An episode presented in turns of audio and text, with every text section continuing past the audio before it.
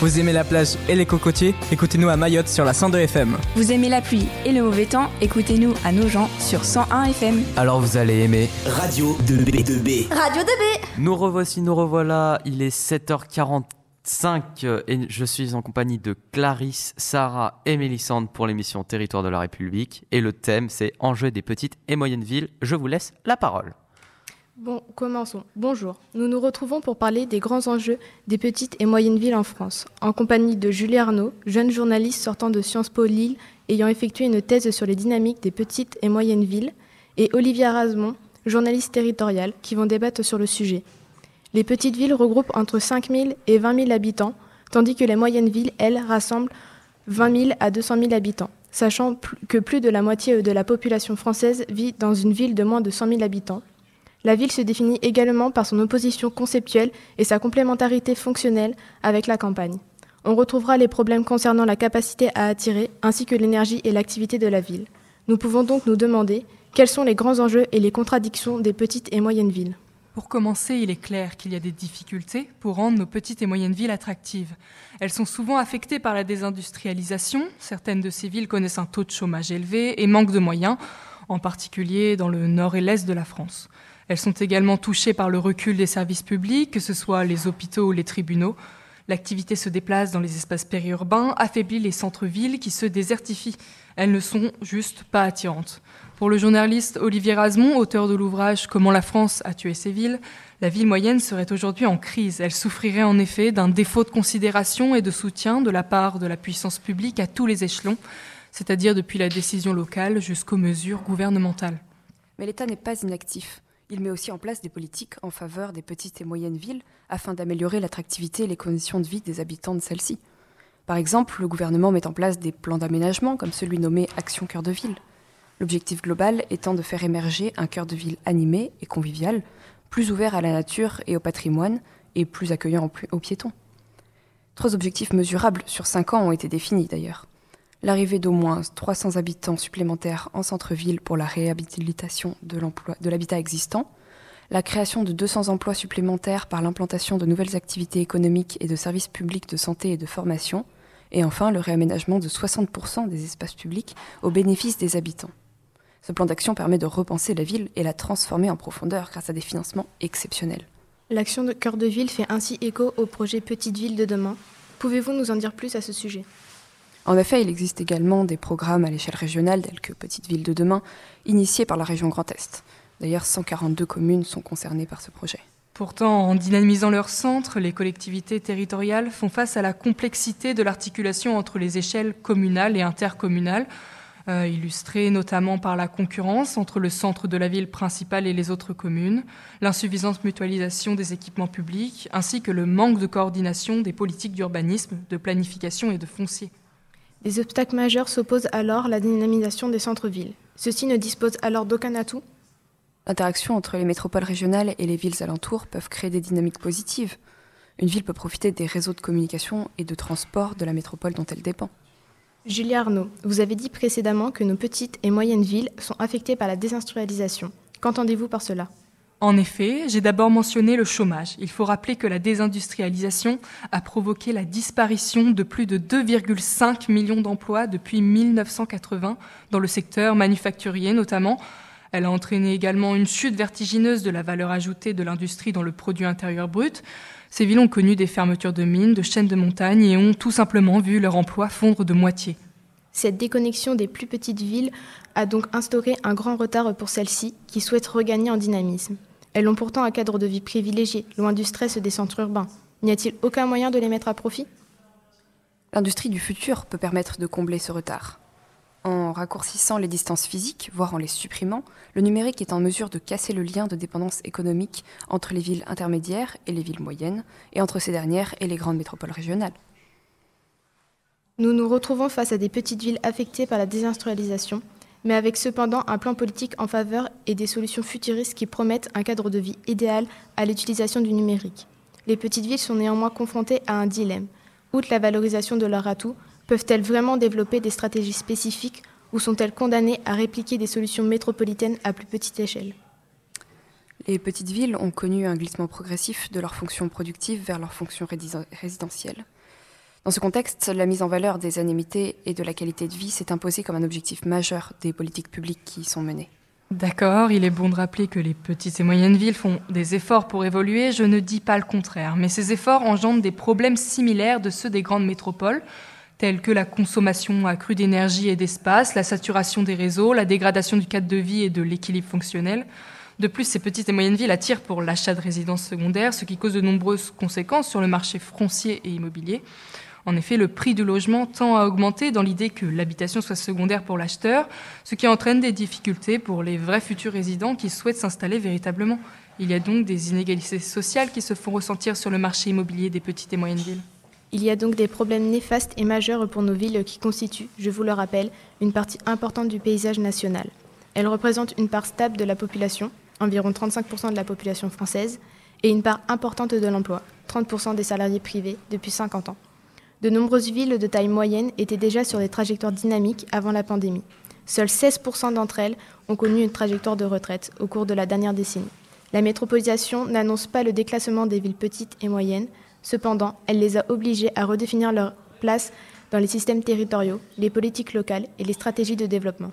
De plus, on ne peut pas ignorer le manque d'ingénierie interne dont souffrent nos petites et moyennes villes, elles ont besoin d'un appui technique dans la phase de montage opérationnel des projets, que ce soit dans le financement, le choix d'outils ou les acteurs.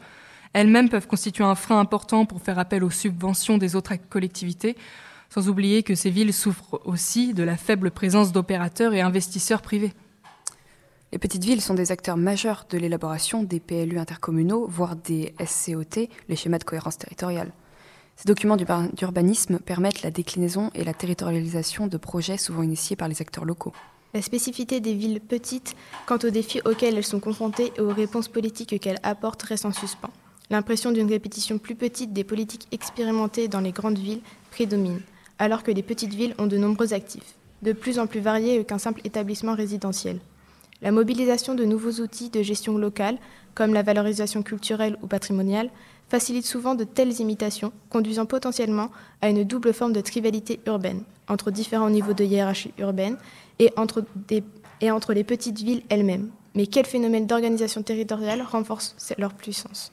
Les villes de petite et moyenne taille sont généralement en marge de la métropolisation, qui tend donc à favoriser la concentration des activités, des personnes et des richesses dans les grandes villes au détriment des autres.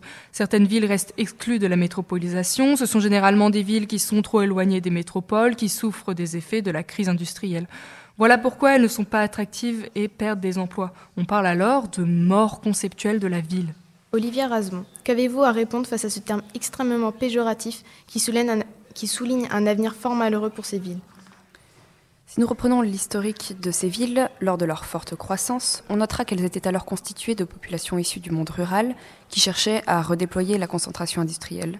Les objectifs étaient alors l'amélioration de la qualité de vie, la réalisation d'équipements et le développement économique et social. Depuis, les pratiques de mobilité des habitants des plus petites villes se sont largement diversifiées à toutes les échelles géographiques. Les déplacements pendulaires sont bien plus nombreux, en particulier vers de plus grandes villes, car l'économie résidentielle a gagné en importance. Enfin, les villes moyennes jouent pour la plupart un rôle central à l'échelle locale et constituent un pivot des systèmes territoriaux, notamment du fait des nombreux équipements et services qu'elles accueillent. 75% d'entre elles sont le siège de préfecture ou sous-préfecture. Les petites villes, les petites et moyennes villes s'appuient donc sur une arrivée de la population, comme nous l'a dit Olivier Rasmont. Alors, quels sont leurs moyens pour attirer la population française? Eh bien, il faut jouer sur le côté pittoresque des petites villes. Par exemple, vous n'avez sûrement jamais entendu parler de Banon. Eh bien, cette toute petite ville possède une librairie impressionnante nommée Le Bleuet. Beaucoup de Parisiens y font un détour car sa réputation la précède.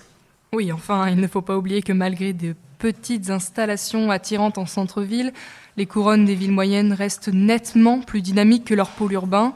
On sait par exemple que 45% des villes moyennes ont connu une croissance de la population de leur couronne alors que leurs pôles connaissent une forte baisse.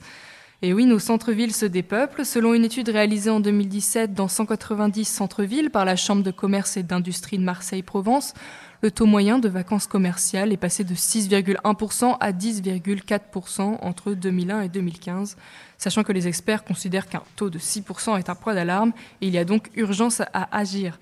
Mais ne rêvons pas, ça ne se fera pas en un claquement de doigts. Le dépeuplement est massif. Il est difficile de rendre nos villes attractives Passé un certain seuil de destruction d'activités industrielles et commerciales, la crise des centres-villes et de leurs périphéries s'auto-entretiendrait selon le schéma suivant.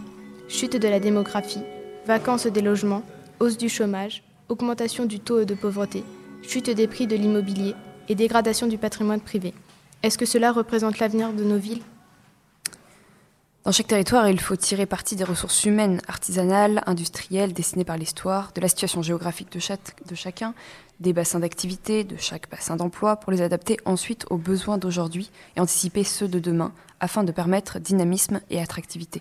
Après vous avoir toutes les deux entendu débattre sur le sujet des petites et moyennes villes, prenons l'exemple d'une ville moyenne, celle de Nogent-le-Rotrou. Que pouvez-vous nous en dire? Oh, Nogent est une ville sympathique, hein, mais culturellement dénuée d'attributs. Alors là, vous exagérez. Hein. Nogent est tout de même vivant. Regardez à quel point il est facile d'accéder à la culture et au divertissement. On a quand même une FNAC, un espace culturel Leclerc, un cinéma avec trois salles. Il m'est arrivé de voir des pièces de théâtre. Ce n'est pas un petit village où le réseau ne passe même pas. Nous ne sommes franchement pas à plaindre. Forcément que les installations sont intéressantes quand elles ne viennent pas à fermer, comme notre fabuleuse piscine récemment. En plus, la population, principalement celle des villages alentours, ignore majoritairement les activités mises en place localement par manque d'informations. Cela est tout de même dommage pour une ville si vivante, comme vous dites. Justement, la mairie a bien conscience de ce genre de problème et trouve des solutions. Par exemple, une application vient d'être créée pour tenir au courant la population des événements et faire découvrir aux touristes les lieux insolites et inaccessibles de la ville. On pense notamment à la charpente du château ou au tombeau de Sully. Enfin, la mise en place de cette application serait tout de même plus efficace si son existence était vraiment étendue aux commerces alentours, afin qu'ils tiennent au courant leurs consommateurs des activités dans la ville, vous ne pensez pas? Un problème de communication domine dans la ville et ses alentours, malgré un développement moderne des moyens d'information. Pour plus d'informations sur la ville de Nogent-le-Rotrou, vous pouvez le retrouver le MAG, disponible gratuitement sur le site internet de la ville. Pour conclure cette enrichissante émission, nous pouvons dire que les villes petites et moyennes ont été beaucoup touchées par la désindustrialisation, entraînant une perte d'emplois et de services publics notamment. Néanmoins, l'État met en place des actions afin de repenser la ville et la rendre plus attractive et dynamique, tout en essayant de mettre à profit leur interaction avec les métropoles régionales. De nos jours, on retient un dépeuplement de nos villes qui promet un avenir néfaste pour celles-ci. Il n'est évidemment pas trop tard pour faire en sorte qu'elles répondent aux besoins d'aujourd'hui ainsi que ceux de demain, car il ne faut pas oublier leur atout basé sur un cadre de vie agréable qui peut être efficacement mis à profit. Merci beaucoup pour nous avoir écoutés. Eh ben merci à vous de nous avoir proposé un sujet très très intéressant. Bélo, Brossolette. 2B. Radio 2B.